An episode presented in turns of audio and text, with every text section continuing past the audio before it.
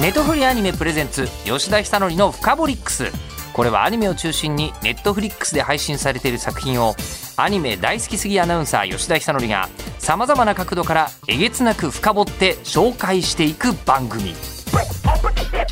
吉田久典深掘り吉田久典の深掘り深掘りックス。深掘りックス。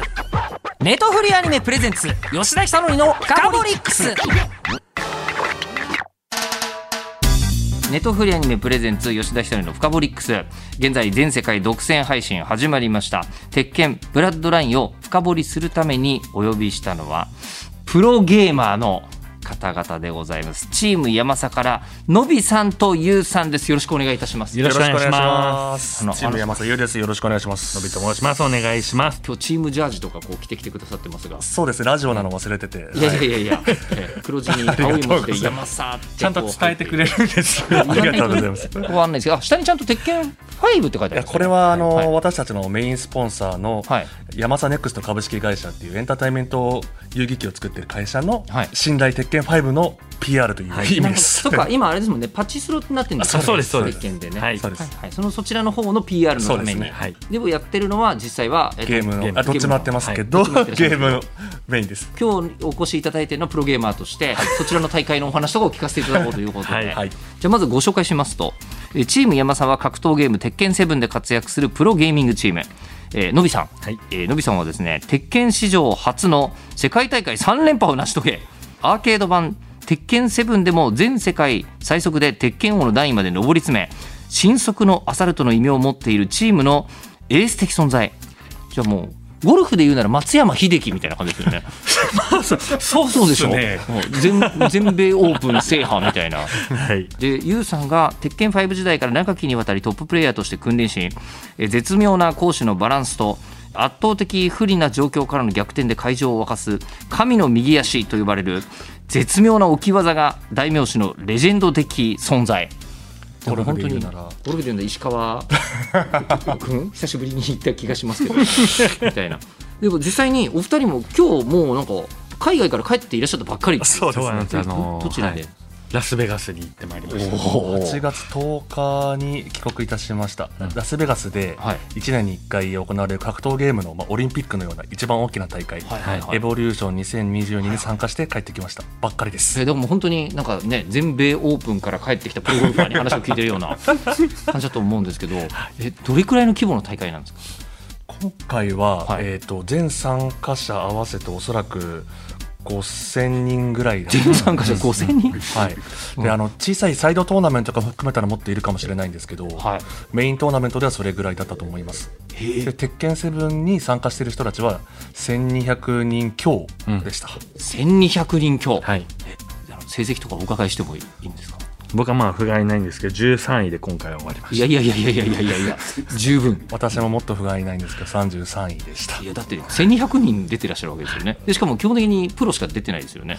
ほいやぼほぼ。そんなことまあ強豪ばかりではあります、うん。ラスベガスまで来て大会出るくらいだから強豪の選手ばっかなんですけどプロゲーマーだらけってわけでもないです。あそうなんだ、でもそれやっぱり大会の優勝賞金とかもすごいことになってるわけですよね意外とそれよりも、うん。その大会で上位に入るっていう名誉とかええ。の方が重視されてますね。賞金は1位の選手で90万ぐらい日本円で。あそんなもんなんですか？今回はちなみに安いです。なんか毎年毎年金額結構上下してて。つくスポンサーによって大会につくスポンサーによって金額が変わったりするんですけど、今年はちょっと少なめだっはいたんです、はあ。ゲームの業界でもいろいろじゃあ大会によって特色があるんですね。鉄拳は基本的に優勝した後の仕事がメインになると思うので。た例えばその、はい。ノビさん3連覇されて。あ僕これエボちなみにそのラスベガスの大会の2015年優勝してるんですよ。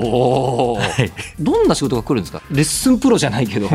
教えてくれみたいな話。なんですかなんですかプロとしての活動は今もう10年目ぐらいなんですけど、基本的に僕がやってる内容っていうのは例えば講習会をやったりその鉄拳の認知度を上げるための活動だったり普及活動っていうのをメインにやりつつ例えばこういうお仕事を呼んでもらったりだったり鉄拳じゃない他のゲームを鉄拳のプロがやる仕事をいただいたり結構いろんな分野のお仕事はいただいてますね。まあ、やっぱりこう広報のはい。時に世界チャンピオンですっていうふうになると説得力違いますもんね。そうそうなんですよ。そこだけでその鉄拳といえば世界大会優勝したやつがいるぞってだけで名前としては呼ばれるので。だけってことないですよ。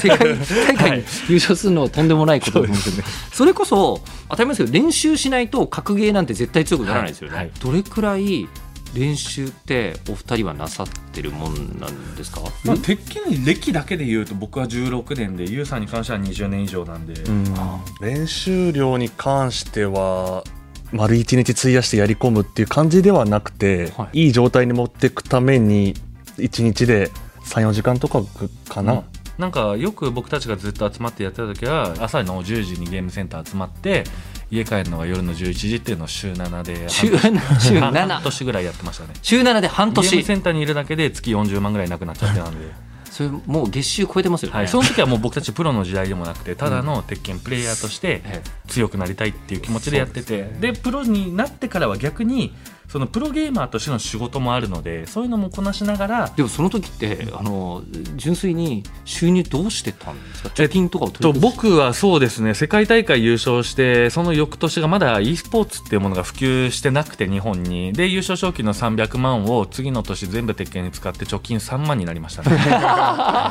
であれ世界一になっても仕事もらえないじゃんって思ってそこから喋りを覚えたりはあ。なんかどうやったら仕事として使ってもらえるかなっていうのを意識しながら活動してったっていう感じです。鉄拳経済すごい回りましたね。そうですね。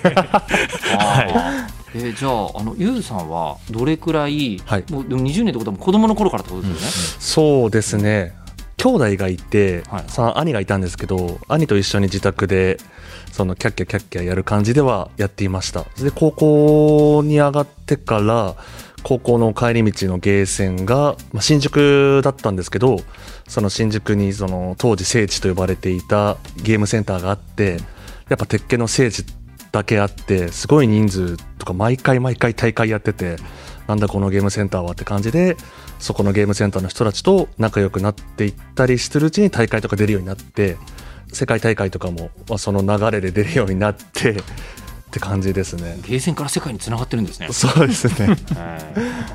えでじゃああのその時は、はい。もう先ほどねあの週7ではい。1日11時間みたいなお話がありましたけど、やっぱそういう時代があそれは完全にそういう時代でした。もうあゲームセンターが終わってからそのままみんなでご飯を食べて、カラオケオールして朝からゲームセンターに行ってみたいなのをずっと繰り返しました。家帰ってないです帰ってないですね。帰ってない、はい。でその時に腕は磨かれていくわけですよね。そうです。ね。でその時に他のゲームをやったりとかいうことにはならないんですか？なんかでも鉄拳好きな人って鉄拳一本の人多いイメージありますね。そうですね。えそれはやっぱり鉄拳のこれ今日ねまさに鉄拳のアニメのお話でもあるんで、はい。その鉄拳の他とは違う魅力みたいのを、うんあえて言葉で聞いてみたいと思うんですけど。僕は難しいと思います、うん。鉄拳は。難しい。はい。ストレートに他の格闘ゲームよりもまず正直難しいと難易度が高い、はい。あのストリートファイターの、はい。まあ、プロとかが鉄拳を触られて口にされるのがマルチにこなせない。このゲームをやりながら鉄拳をやるとかそれで上位を目指すとかいうのはできないぐらい鉄拳はやっぱ難しいって言われ方が多いですね。私もそうは思います。鉄拳っていうのはちょっと他とは違う脳が働かないと強くなれない。3D 格闘ゲームなんではい。奥行きがあったり、はい。その操作性が 2D ゲームと違って全然難しいんですよ。で 2D ゲームの知り合いもこのゲーム鉄拳で世界一目指すんだったら他ゲーのタイトル3つ取れるって言ってて諦めたぐらい。そうですね。そもそも敷居が高いゲームではあるので。えじゃあお二人はもう鉄拳以外ははい。基本的にはプロ活動はされてない、全く知はい、ただまあ趣味でその鉄拳は今もうお仕事として好きでもやってますけど趣味で他のゲームをやるって感じですね。ノビがよく言うのは、はい。鉄拳で溜めたストレスをおかげで。他のゲームで発散するっていうのをよく言ってますね、もう道ですね。もうね。そうですね。なんかこう柔道剣道みたいなのと鉄拳道ですよね、はいあーえでじゃあでもただそれだけ他のゲームでは味わえないなんかすごいやり取りとかがあったりするわけですか？結構鉄拳ってあの普通に鉄拳を知らない人が鉄拳の大会見るとめっちゃ地味なんですよ。一撃爽快っていうタイトルのシリーズのゲームなのに全然一撃が入んないゲームで 実は。そのあ上手い人ほど一発浮いてしまえば一瞬で終わってしまうゲームなのですごい小さい小技の応酬しかなくて僕たちからしてその試合を見てるとうわこの読み合いすげえと思うんですけど普通の人からするとえ地味じゃん鉄拳っていう感じですね。はあ、えでもじゃあお二人は大会のトップランカー同士の戦いとか見てると、すっげえって思いながら見てる。いやおもれえなとかレベル高えなと思うんですけど、普通の人があの僕奥さんとか鉄拳全然知らないですけど、何この試合つまんないっていう風になってしまうケースがあったり、同じ感想ですかそうですねめちゃくちゃ見てると面白いんですけど、はい知らない人から見たら全然体力減ってない 時間全、はい。めっちゃ過ぎてんのに体力全然減らないピクピク動いてるだけじゃんっていう人は多いですね。昔、卓球を表現するときに、はい。100m を全力疾走しながら高速でチェスをやっているよう あの表現を聞いてなるほど卓球ってそういう見方が分かる人とあるんだって感じがしたんですけど、まさにじゃああの60秒間ではい。すげえ勢いでチェスやってるみたいな感じなんですか、あ本当にそうですね。もうそあの一瞬も休まないで永久に頭動かしてるってパ感じだッと見の見た目はなんか居合とかに近いですね。居合？とじりじりじりじりあ中間距離で何もせずに相手の一歩目を待つみたいな。はあで一歩目が踏み出したらそれにリスクを与えてあっという間に試合が終わるみたいな。なんかこう出ちゃったぞ。あの今あ隙ができた！みたいなことを思うプロのトッププレイヤーたちは思って、はい。うわーってなってるわけですか？そうですね。はあ、えで今ちなみに？あユウさんとノビさんの対戦がある。ああるんですか？え。いいろいろやってると思いますけどどの試合なのかな、うん。ええーと鉄拳7初代達人決定戦1回戦第3試合。めちゃめちゃ古いね。古いですね。僕らの試合は結構伸びが居合とかが基本とされる鉄拳のスタイルにおいてただ伸びはすごい、ま、どんどんどんどん前に出てきっかけを作って攻めるスタイルで、はい。まあ、それゆえファンも多いんですけどなので伸びとの試合は結構インファイトでごちゃごちゃごちゃってなる。その対試合も多分そうだと思います。今第一そんな長いですかね。居合って。あ確かにお二人ともかなりなんかお若いですね。僕若いです、はい。これは若いですね、僕どっちかというとスポーツチャンバラ派なんですよね。スポーツチャンバラは派、い。というのは。めちゃめちゃ手数でいくみたいな。はいはいはいはい。でユウさんもなんか市内で一発みたいな。いやいやはい。真剣で。これはプロになる前？前かもね。中国憲法の方が私のキャラで左のキャラは伸びのキャラクターですね、はいはいはい。あもうでも本当に確かにこれは大男が蹴り合いをしている映像になってる。ただこの時にもう頭の中超高速回転してるわけですよ。あそうですね、この瞬間に相手がこう来たんで今こう返すぞと。で今やられてる時も、えー、とこの後こうやって立て直さなきゃそうですダメだみたいなことを考え相手てのミスが起きた場合にええ。最善の行動を取るように考えてます。で今本当にギリギリのところで KO を取る、はあこういう戦いが。はい行われていて。ちなみにこの中でも僕はだいぶ中に入ってずっと手数を多めに出してるので、はい。普通の上手い人たちのプロの試合を見るともっともっと地味です。もっと地味、はい、うん。かなりあの派手にやってくれているパターンそう そうですね。は あいやでもそれだけすごいことになっていて今高いレベルの戦いが日本よりも、はい。むしろ世界でものすごくブレイクしてるっていう話を聞いたんですが、はい。えっと、今どうなんですか？海外と日本のシェアの差みたいなのありますよねきっとね、ありますね、えー鉄拳って全体ではどうなって実は鉄拳って日本のゲームなんですけど、まあ、シェアで言うとまあ1割前後だっていう話を聞きます。日本が。日本がです、世界がじゃなくて。日本の外に9倍の市場が、はいそうあそう。そんな？はい。海外で人気なゲームです。一番はあ海外で人気なのはヨーロッパらしいですね、鉄拳は。へえ。いやであのこれ実は今の鉄拳で、まあ、こういうお仕事もあるんで検索させてもらうじゃないですか、はい。でニュースサイトで一回ヒットしたんですけど、はい。鉄拳パキスタンで大ブレイク中みたいな あのニュースを見たことがあるのですが、はい。はい大会でパキスタンでブームが起きたことを初めて気づいたみたいな、はい。えそその時ってお二人はいらっしゃったんですか？はい。関係してた？現地に。私はもうその大会参加してました。えええっとそのまず現地の大会っていうのははい。どこで行われた？私たちがさっき,、さっき説明したラスベガスで行われてい。る大会のはい。日本バージョンはい。エボリューションジャパンっていうのがはい。はい。当時あの福岡で開催されておりましてはい。そこにパキスタンの選手がまあ単独一人乗り込んできました。一人一人で現はい。でそれまで鉄拳の歴史は日本と韓国が飛び抜けて強くて大会の世界大会で言えば大体日本と韓国が上位争いをしているって構図だったんですけどそのエボリューションジャパンの福岡で行われた時にパキスタンの選手が一人で来て、まあ、優勝をかっさらってしまったんですね一人で、いきなり？はい。無無名の選手です。さっきの話だけどプロゲーマーの方々ってやっぱり強い人たち同士はほとんど知り合いなわけですよね。もちろんです、はい。みんな。はい。お互いに切磋琢磨もしてるし、はい。それがもう一度も対戦したことのないパキスタンの選手がいきなり現れ。そうです、えみんなボコボコにされたみたいなそうです。聞いたこしかもそのパキスタンのプレイヤーははいラッキーなトーナメントを勝ち上がってきたわけじゃなくてえすごい厳しい相手と優勝候補と何人も戦いながらええ勝ち上がってきてて全部倒して途中らへんからちょっとざわついていたんですよね。あやばいやつでが現れた。なんかかかあいつ勝ちすぎてないみたいな。途中何々倒してる何々倒してる何々倒してるって言ってちょっとやばいなってなって。でそのままスルッと優勝しちゃってその時のコメントがいろんなニュースサイトにもゲーム関係ないようなニュースサイトにも上げられていましたけど俺の国パキスタンには俺より強いやつがあ10人近くいる もう完全に少年漫画じゃないです少か年漫画だったんですね、もう全然知らないところから現れたとんでもない憲法の使い手みたいな感じそうです。こういうゲームってあの流行があるわけですよね、はい。このキャラでこの戦い方をすると強いみたいな。とは全然違う技を持ってたりとかしたんですよどうだったっけ？何なんですかね戦法なんかありえない反応速度が武器でしたね、ありえない反応速度。その時まで僕らからしたらはい、見てから下段攻撃をガードするとか、そういう発想がなかった技に対して、パキスタンの優勝した選手は嘘だろっていう反応速度で技をガードしたりしててざわつきましたもうあのお二人からするとジャンプの登場人物になった瞬間ですよね。そうですね。なんか一から考えさ直さなきゃいけないなっていうあれこれいけるのかみたいな風にめちゃめちゃ刺激にはなりましたしそのパキスタンの人になんでそんな強いのっていう話を聞いたらねなんかそのパキスタンの LINE グループがあるらしくてパキパキスタン内にあるその鉄拳プレイヤーの LINE グループのコミュニティが5000人いるらしくて。は 俺5000人いる鉄拳の LINE グループなんて聞いたことなくて。え大ブレイクしてるってことですよね、はい。でそのパキスタン内にあるゲームバーみたいなところにみんな集まってるんですけどそこに常時100人ぐらいいてみんな練習してるよっていう話聞いて。だからさっきおっしゃってたあのその新宿の聖地のゲームセンターみたいな状況がパキスタンバージョンそうでですすね。それどころではない大規模ののがあったんですけど、ダッカとかイスラマバードとかにあるんでしょうね。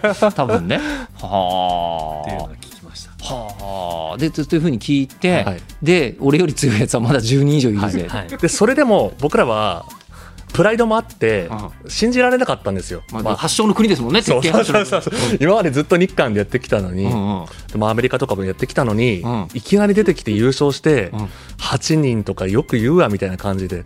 でその後にそのエボリューションジャパンほどではないんですけど、まあ、鉄拳だけの鉄拳ワールドツアーっていう大会のうん世界でもすごいレベルが高い日本予選っていうのがあってそこにパキスタンの選手が今優勝したアルサラン・アッシュ選手ではない選手が2人来たんですよね。えアルスラーアッシュじゃない。ではないアルスラーアッシュが優勝して アルスラーアッシュじゃないやつがまた来たんですよ。の俺より強いシリーズの2人3人が来たんですよいやそれも僕らは なんか半信半疑でいやさすがにこの日本予選って日本もいるしアメリカ人もいるし韓国のスーパートッププレーヤーもいるしさすがにと思ったら2人だけで来たんですけどパキスタンの選手。そのパキスタンの選手2人が決勝戦でしたハンターハンターじゃん。完全に。へえでもそのパキスタンの2人のはよくわからない高すぎるその技術攻防を見せられて開いた口が塞がらなくトッププレーヤーたちがそれを見ていたっていう。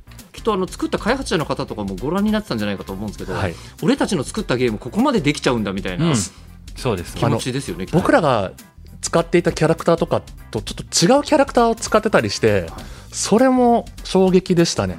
のびさんゆうさんからすると王道だと思ってた戦い方とは違う戦い方が鉄拳にはまだあったんだ。あのコラボキャラクターでゴーキとか、はい。ギース・ハワードっていう 2D からその要は来たキャラクターがいてそのキャラクターって日本じゃあまり実は人気なくて、鉄拳寄りではないその 2D に結構忠実に作られたキャラクターが今鉄拳にはいるんですけどそれを150%ぐらいの力で使ってるんですよみんな。150%ぐらいの力もうですかあの僕たちが思ってる対策が多分そのゴーキっていうキャラクターとしては100%の対策なんですけど全然見たことないような理論値出してきててあ誰も勝てないんですよ。理論値。誰もあこれもう無理だなって思って。はあ。それをパキスタンの人たちは普通にみんな全員が使えるのであややべえやべえの来たなって。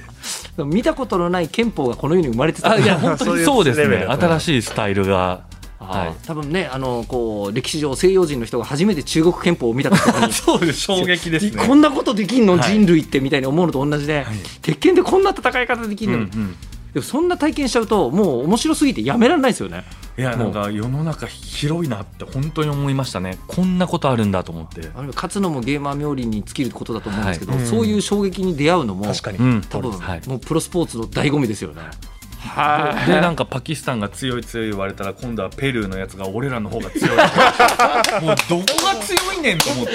えペルー人強いんですかやっぱり。南米のやつらも急にそうそうそう。国が。名乗り上げてきて。どはこ強いの今と思って。いやでもそれも僕らも、はいそのパキスタンの選手を見る前だったらはいはいだったんですけど、パキスタンの選手を見た後だったんで、何が起きるか分かんないから、ありえるもんね。マジかよみたいな。あ そうですよね、はいえじゃあペルーの方のプレーは見たんですか？見てないです。し、まだ見てない。そういう彼らって結構ビザのあの所得が難しいらしくていろんな国に行けないのでもし僕たちがイベントでペルーとかそういうあっちの方行った際に対戦して多分衝撃受ける感じになると思いますね。はあ。でも逆に多分そのペルーの人とかはきっとはい YouTube とかなんでしょうね、YouTube とかそうですねで対戦動画とか見て、はいこの程度だったら俺たち勝てるよいやそう。そうですかもしれないですね。おそらく言ってるので、はい。はあ。やばい今やばいっすよ鉄拳は世界が、いや、ネットフリックスがアニメ化した理由がすげえワールドワイドに作りますからね。はい。えーで一応、アニメの方のはい。説明もしますと、はい。力こそ全てだ、うん。は説得力ある今の話聞いてからだと、えーこの作品の主人公はシリーズ内でも人気の高い風間仁、はいえー物語は風間流古武術を母に教わる幼い風間仁が突然人知を超えた力を持った強敵の襲撃により これパキスタンから来てるんじゃない？ですかねパキスタンから。えー、全てを失うところから始まる。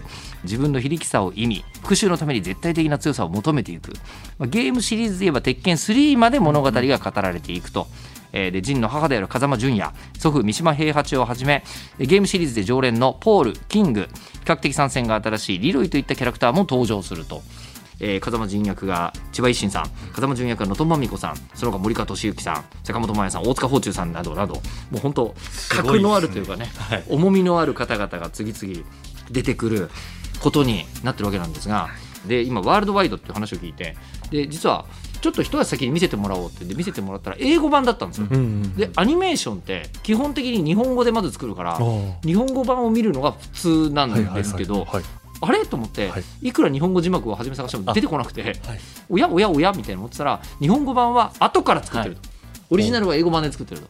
こちらの作品を作るにあたってプロゲーマーのお二人がはい。監修ではい。入っていらっしゃると、主にバトルシーンの監修をさせていただきました。つまりは、はい。えっと例えば柔道アニメ作るとなったら柔道家の方がこんな柔道はありえないですよみたいなことにならないように監修するように、鉄拳プロゲーマーのお二人がいろいろとうわこの技が来たらこうですよみたいな。はい。はあ、このアニメ化されている時に監督とか制作サイトめちゃくちゃやり取りいっぱいしたわけですはい、どんなやり取りが？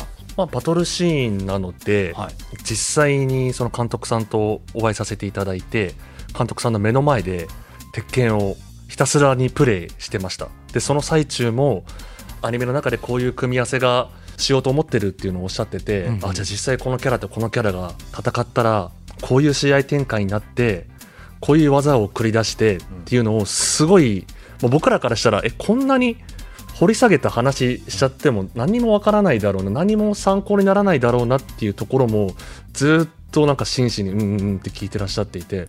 ずーっと動画を後ろで回しててこのキャラクターはこの技がメインだから、うん。こういう風にすると面白いかもしれないですねを何十通りもずーっとやって。あ。でそれが本当にそのまんま作品に入ってたので結構見た時は衝撃受けましたね決め技はこういうので逆転をするときはこの技を使って逆転を狙うとかいうのもすごい気にしてらっしゃいました。でもプレイヤーからしてみるとまあアニメ化されるとまあまあアニメのご都合もあるからこうなるよねみあたいな見方もできちゃうところでむしろ逆で、はい、えーこのキャラとこのキャラで対戦するということはこの決着が一番うん、納得がいくぜみたいな。そうなんそうか。もうアニメだから当然ストーリーがあってそのストーリーに沿って勝敗とかは決まると思うんですけどいやこのキャラとこのキャラでこの戦いでこの勝ち方はないでしょっていうのはないとそうなんですよ、は僕もそのご都合が絶対出てくるだろうなと思ってて、えこれやってもどうせまあ実際のところはなんかめっちゃ派手な技でボンボンボンで終わりかなとか思ってたんですけど、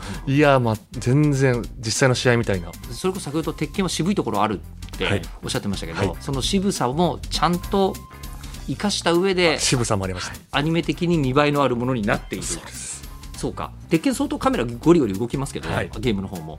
あのアニメだからこそゲームではちょっとその角度無理よねみたいなところにカメラ行ったりしてるわけですよね。そうですね。そこがじゃあ今までやり込みやり込んだ時間って計算したことないと思うんですけど、相当やり込んだ数千時間でもはい。初めて見る鉄拳の映像がそこにあるわけです。そうです。ねあこの角度でこういったかっけえなみたいなのが ありましたね。新発見が、はい。えちなみに普段お二人は使うキャラって固定されてるんですか？えっと、僕は今大会シーンなので4キャラクターメインで使ってます。あそれはもう相手が何出してくるかというのに対して、そのキャラクター相性によって変えるっていう感じでメインを4つにしてます。ほうほう。えちなみにあのユウさんもそんな感じ私は結構魂心に決めた1キャラをずっと使ってます。あそれはちなみに、フェンっていうキャラクターなんですけど、えうんアニメには出てきて？実一瞬映ったのは見かけました。一瞬ね。一瞬映ってまし一瞬負けてたよね確かに。たいやーどうですかね、これはもうでも続きのシリーズ作ってもらって、はい。フェン大活躍も見たい、うんうんうん。そうなったらね。大活躍みたいですね、です。でもそしたら YOU の仕業だってなんないですかそれ。このそう。あ ーで押してる人が監修してるからね。そうですね。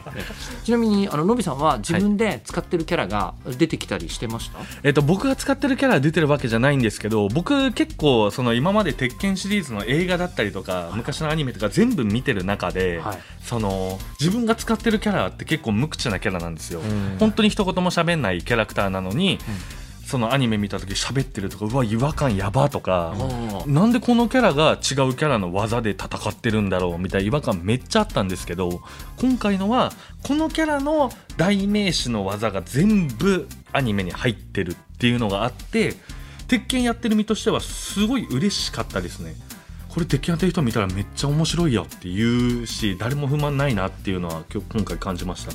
えじゃあ見てると、はい。もうあの自然に脳内でコマンドが再生されたりする。あい。や本当にその通りであそうわこの構えやってるとかファランとかあの多分中で出てくるそのテコンドーのキャラクターなんですけど確か僕たちその監督にファランは構えが左と右があって足を上げる構えがあってこの技から出される連携がすごい強いですって試合中ずっと足構えてるんですよ。おうわこれ本当このまんまだみたいなのがすごいいっぱいあってあこれはその鉄拳プレイヤーがもし見たとしてもまずあ本当に鉄拳再現されてるなっていうのが伝わりますし見たことない人だったとしてもテコンドーってこういう試合なんだとかっていう風に受け取れると思うのでこれはどっちにもよくできてるんじゃないかなっていうのは感じましたね。じゃああの鉄拳やったことがない人が、はい。鉄拳のこのブラッドライン見たら、上手くなりますかね？いや上手くなるっていうか入りは分かるんじゃないですか。このキャラってこうなんじゃないこの？の技使いとかっていうのはたいとかいうのは、はい。実際に考えてそれをゲームの中で実践できると思います、はい。なるほど、うん。確かに本物の格闘アニメとか見ても、はい。その技やりたいって子供真似するじゃないですか、はい。でも真似してもできるわけないじゃないですか、だけど鉄拳の場合はあの実際にちょっとやり込めば、はい。その技を自分で出すっていうことができるはい。そういう夢のあるアニメなんだ。にできますね。なるほど。なんならあのアニメの試合中に出てる技だけで勝てるようになりますよ多分。ちゃんと覚えれば。ってぐらい主要技がまとまってるんで。これあのアニメの試合でその王道が学べるってことですよね。学べますね。はい。あでしかも学べるししかもそれをストーリーとして鉄拳世界で展開してるじゃないですか、はでもそういう勝ち負けっていうのは鉄拳のゲームとして当然起きることもあるわけですよね、もしかしたらその外側にゲーマーたちがいるかもしれない。そうです世界なんですよね、はあ。いやこれなんか無限に作れるわけですよね、うんうん。無限な対戦の勝ち負けの可能性があるから。で,、続き見たいですよね。見たいです。見たいですしなんかあれを見た後にその鉄拳をやったことない人が実際一回鉄拳やってほしいんですよね、うん。うわアニメで見た技まんまあるじゃんとかっていうのを感じてもらえたらすごい嬉しいなと思いましたっていうのをきっとこうパキスタンやペルーを巻き込んでネットフリックスで配信されてるからもう起きてんでしょうね。アニメから鉄拳始めたってやつまだ多分見てない。あ今のところまだね、ここから出てくるかもしれないですね。ね8月今月ですからね、はいねでもちょっとなんかあのそのペルーの人とかに話聞きたいですね。そうですね。今度ね、はい。えーということでシーズン中だというお忙しい中あの今回わざわざですねあのスタジオにお越しいただきました「えー、鉄拳ブラッドライン」は全世界独占配信中ですのでぜひご覧いただきたいと思います。じゃああのお知らせとかありますか？何か。お知らせ、まあ、あのお知らせっていうよりも今現在その僕たちが僕たちでスポンサードしていただいているチームヤマサのそのスポンサーのヤマサネクスト株式会社が約1ヶ月前ぐらいに鉄拳5のパチスロをリリースしまして今ホールさんでいろいろ置かれてるんですけど僕たちのメインってやっぱりもちろん鉄拳で結果を残すことなんですけどもそのスポンサードしてもらってる会社の PR もやっぱりしていきたいのでぜひあの皆さんにもし機会があればホールで鉄拳5を遊戯していただければ嬉しいかなと思います。はゲームでもパチスロでもアニメでも全部面白いです、すごい。最後にあのプロゲーマーとは違った意味でのプロを見させていただいた えー感じでございました。はい。えープロゲーマーチーム山佐からえーのびさんゆうさんどうもありがとうございました。ありがとうございました。ありがとうございました。ネットフリーアニメプレゼンツ吉田久典のフカボリックス。番組ツイッターもあります。アットマークフカボリックスをぜひフォローしてください。ではまたお会いしましょう。ネットフリーアニメプレゼンツ吉田久典のフカボリックス。ここまでのお相手は日本放送アナウンサーの吉田久典でした